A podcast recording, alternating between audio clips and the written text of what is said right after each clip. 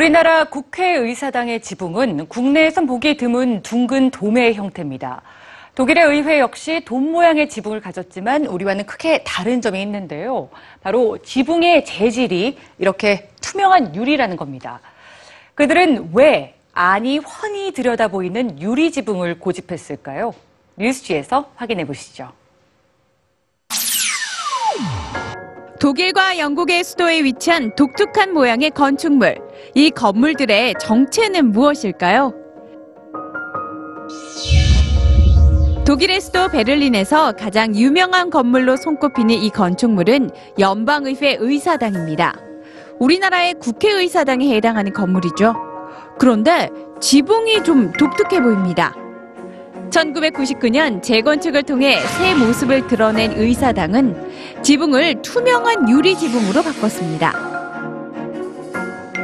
누구나 쉽게 입장할 수 있는 유리 지붕 안으로 들어가면 온통 투명한 내부가 등장하는데요.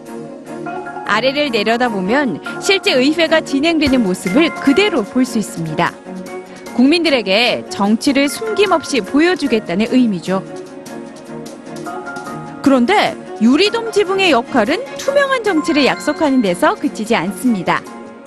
유리돔을 통해 들어온 자연광은 건물 내부에 있는 360개의 거울에 반사돼 의사당의 난방과 조명에 사용될 에너지로 쓰입니다. 전기는 유리돔 주변을 둘러싼 태양광 패널을 통해 생산하죠. 바람과 햇빛, 그리고 식물에서 얻는 바이오 연료만으로 건물에서 사용하는 전기의 80%, 열의 90%를 충당합니다. 2002년 완공된 런던 시청 마찬가지로 유리로 감싼 건물입니다. 그런데 익숙치 않은 건물의 형태 때문에 쥐며누리, 기울어진 달걀이라는 비아냥을 듣기도 했는데요. 부자연스러운 모양을 고집했던 이유가 있었죠. 둥근 외형을 택한 이유는 에너지를 절약하기 위해서입니다. 지금 면체 건물에 비해 적은 표면적을 차지하기 때문에 비슷한 다른 건물에서 쓰는 에너지의 4분의 1만을 사용하죠. 런던 시청은 한여름에도 에어컨이 필요 없는 건물로도 유명합니다. 모든 창문이 열리기 때문에 자연 환기가 이루어지며 근처 템즈강에서 끌어올린 물을 차갑게 냉각시켜 냉방을 합니다. 그리고 냉방에 사용한 물은 다시 화장실에서 재사용되도록 설계됐습니다. 컴퓨터와 조명에서 발산되는 열도 버려지지 않습니다.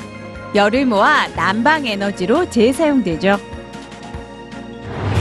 2025년까지 이산화탄소 배출량을 60% 줄이겠다는 목표를 발표했던 런던과 2022년까지 원자력 발전을 전면 폐기하겠다고 선언한 독일.